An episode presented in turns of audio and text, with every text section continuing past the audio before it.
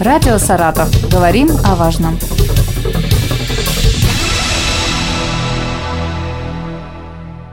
Здравствуйте, у микрофона Артем Столяров. 4 февраля во всем мире отмечается Всемирный день борьбы с онкологическими заболеваниями. Он был провозглашен Международным союзом борьбы против рака с целью привлечения внимания общественности к этой глобальной проблеме.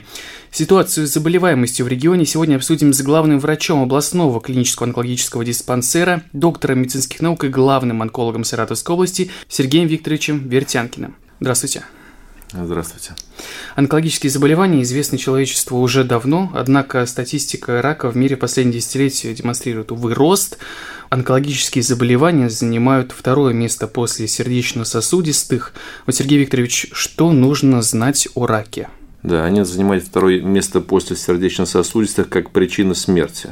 Не по заболеваемости, не по выявляемости, а как причина смерти. Что нужно знать? Не надо бояться этого заболевания – то есть оно существует вне зависимости наших представлений о нем. И я думаю, с детства, со школы э, каждый человек должен быть обучен тому, как свое здоровье сохранить.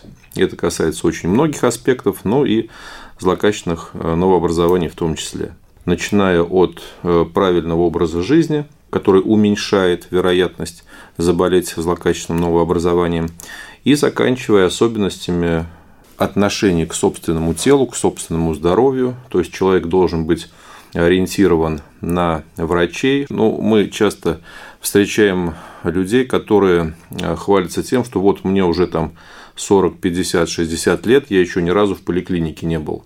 Ну, с одной стороны, это может быть и хорошо, что у человека такое крепкое здоровье, но с другой стороны, э, как правило, раз уже нам онкологам пациенты рассказывают вот такую историю, говорят о том, что они попали к нам не просто так. То есть у них есть какое-то тонкое заболевание, и, как правило, оно выявлено не на ранней стадии, так как именно пациент не посещал никогда в жизни поликлинику, не заботился о своем здоровье.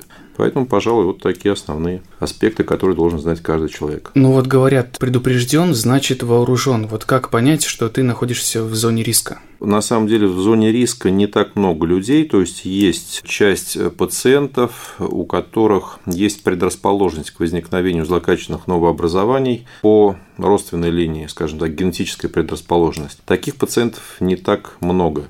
Но нет такой какой-то категории особо подверженных людей к злокачественному новообразованию. То есть все люди рождаются одинаковыми, и риск э, заболеть тем или иным заболеванием у всех один и тот же примерно. Поэтому основное, как я уже говорил, это не, не причислять себя, не искать, там, вот я в группе риска, не в группе риска. Просто-напросто надо следить за своим здоровьем, и если появляются какие-то жалобы, или если просто не появляется никаких жалоб, пациент просто обязан проходить профилактические осмотры, где а, специалисты уже могут с помощью лабораторных, инструментальных методов обследования, с помощью просто обычного осмотра выявить признаки возможного заболевания, диагностировать его на ранней стадии и лечить, как правило, успешно. Когда рекомендовано начать проходить такие профилактические осмотры, обследования, и вот с чего лучше начать?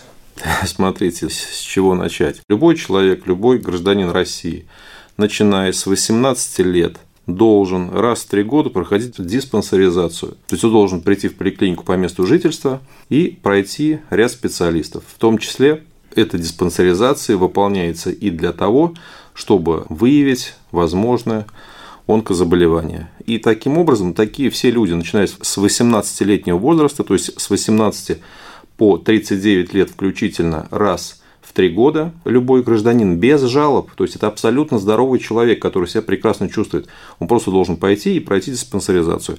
А начиная с 40 лет население России должно проходить это ежегодно, раз в год. И, соответственно, на этой диспансеризации, в зависимости там, от возраста, в зависимости от пола, в зависимости от предъявляемых жалоб, пациент идет либо по одному, либо по другому алгоритму. То есть ему не нужно ничего думать, и вот я вот пойду сегодня УЗИ сделаю, завтра еще что-то. То есть все уже давно предопределено, все давно прописано в приказах, и врачи в поликлиниках по месту жительства прекрасно это знают, что и нужно делать. Поэтому человеку надо просто прийти в поликлинику. Если человек проходит диспансеризацию, угу. и у него выявляются какие-то злокачественные образования, угу. что дальше происходит с этим человеком?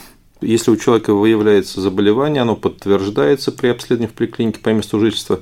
После этого пациент получает направление в областной онкодиспансер, где и проходит лечение. То есть у нас есть несколько лечебных учреждений, которые осуществляют лечение пациентов э, со злокачественными новообразованиями.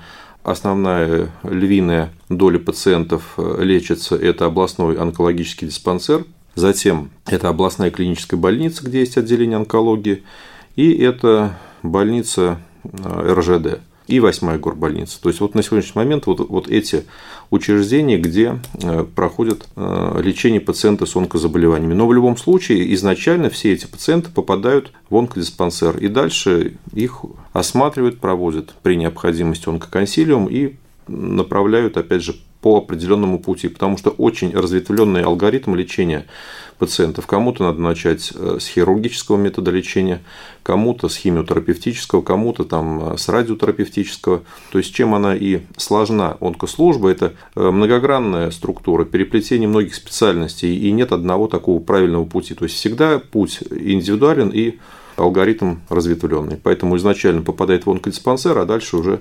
маршрутизируем пациентов на тот или иной метод лечения. Сергей Викторович, до сих пор бытует мнение, что онкология – это приговор. Скажите, так ли это в наше время? Нет, конечно, нет. И в онкологии в последние несколько лет очень серьезные прорывы в лечении разных нозологий.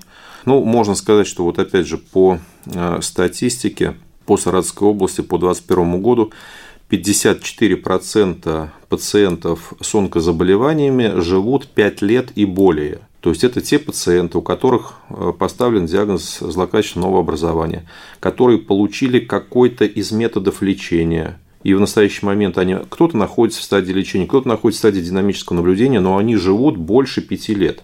Это не значит, что они 5 лет живут и нет. То есть кто-то из них живет 10 лет, 20 лет, кто-то там 6, 8, но тем не менее более половины живут. И вторая интересная статистика связана с запущенностью и с одногодичной летальностью. Вот они, эти цифры, очень практически процент в процент попадают. То есть, если одногодичная летальность составляет 20%, и это ровно та цифра, которая показывает число запущенных случаев. Кто пациенты, те, которые приходят к нам в запущенной стадии, это те, кто не ходит к врачам, те, кто не следит за своим здоровьем. Это именно те люди, которые не посещают диспансеризацию, они находят тысячи причин, кто-то вечно работает, кто-то врачам не верит, зачем я буду туда ходить, врачи все плохие. Вот. Но в результате мы имеем вот такие цифры. Это цифры не только Саратовской области, не только России. Примерно вот эти вот цифры, где-то, наверное, от 10 до 20 процентов, какой бы ни было там развитое государство, тем не менее находятся вот такие вот люди с протестным поведением, которые считают, что они вот умнее всех и не будут никуда ходить. Вот эти люди как раз и попадают в те проценты одногодичной летальности, которым, к сожалению, помочь уже ничем нельзя. Вот так вот резюмируем. Чем раньше найдется признаки, даже или уже злокачественная опухоль, тем вероятнее, что человек проживет дольше, ему окажется правильное лечение, и все будет хорошо. Разумеется, люди живут, скажем так, после лечения онкозаболеваний по 20, по 30 и более лет. Это, это не обязательно, что... Другое дело, что они просто находятся на учете у нас постоянно, мы их должны вести их учет и периодически там профосмотры. Чем раньше стадии, тем, разумеется, лучше результаты лечения. В наш регион пришел штамм омикрон. У нас каждый день бьются очередные рекорды суточной заболеваемости коронавирусной инфекцией. Конечно же, онкобольные тоже входят в число людей, которые болеют коронавирусной инфекцией. Вот скажите, отличается ли протекание заболевания хуже, лучше, так же, как у людей без онкологии? Конечно, но когда мы с вами говорим об этом, пациенты, опять же, кто такой онкопациент, когда мы с вами говорим, вот онкопациенты. Есть онкопациент, который состоит на учете в онкодиспансере, там, ну, те же там, 5, 6, 7, 10 лет, по сути, делает обычный здоровый человек. Мы его не снимаем с учета, потому что у него теоретически существует вероятность э, прогрессирования прежнего заболевания или вероятность развития нового злокачественного образования. Вот. И существуют пациенты, которые находятся в процессе лечения, то есть которому предстоит или только недавно выполнена операция, который проходит сейчас там, э, какое-то лекарственное противоопухолевое лечение, там, химиотерапию, иммунотерапию и так далее, который сейчас проходит какое-то облучение. Вот эти пациенты, которые находятся в процессе лечения, разумеется, они наиболее восприимчивы к инфекции за счет снижения иммунитета и наиболее тяжело его переносят. Неважно, какой штамм, любую коронавирусную инфекцию. Вот. И, соответственно, смертность в этой группе онкопациентов превышает значительно смертность среди людей, которые не болеют злокачественными новообразованиями. В связи с этим приоритетное направление сохранения здоровья онкобольных – это вакцинация их. Они должны быть первые, кто должен быть вакцинирован. И также все э, их родственники, друзья, знакомые, кто с ними вместе проживает, общается, часто видится, также если у тех людей, скажем так, задача сохранить и продлить жизнь своего родственника с онкозаболеванием, тоже должен быть вакцинирован, чтобы не передать возбудитель инфекции онкопациенту. Ну и, разумеется, пациенты онкобольные, которые вакцинированы, переносят любой штамм коронавирусной инфекции значительно лучше, проще, и смертность у онкобольных вакцинированных значительно ниже, чем у онкобольных, которые не привиты. В данный момент идет строительство нового онкодиспансера. Вот можете сказать, как изменится онкологическая служба в нашей области с введением нового здания?